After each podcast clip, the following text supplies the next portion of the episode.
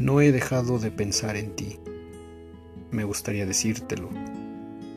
Me gustaría escribirte que me gustaría volver, que te extraño y lo pienso, pero no te busco, ni siquiera te escribo. No sé dónde estás y extraño saberlo. ¿Tienes planes? ¿Has sonreído hoy? ¿Qué soñaste? ¿Tienes sueños? ¿Has comido? Me gustaría poder encontrarte, pero no tengo la fuerza y tú tampoco. Entonces nos quedamos esperando en vano y pienso en ello. Y recuérdame.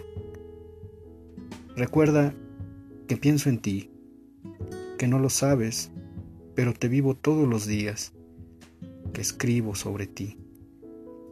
Y recuerda que buscar y pensar son dos cosas diferentes. Y yo te pienso, pero no te busco.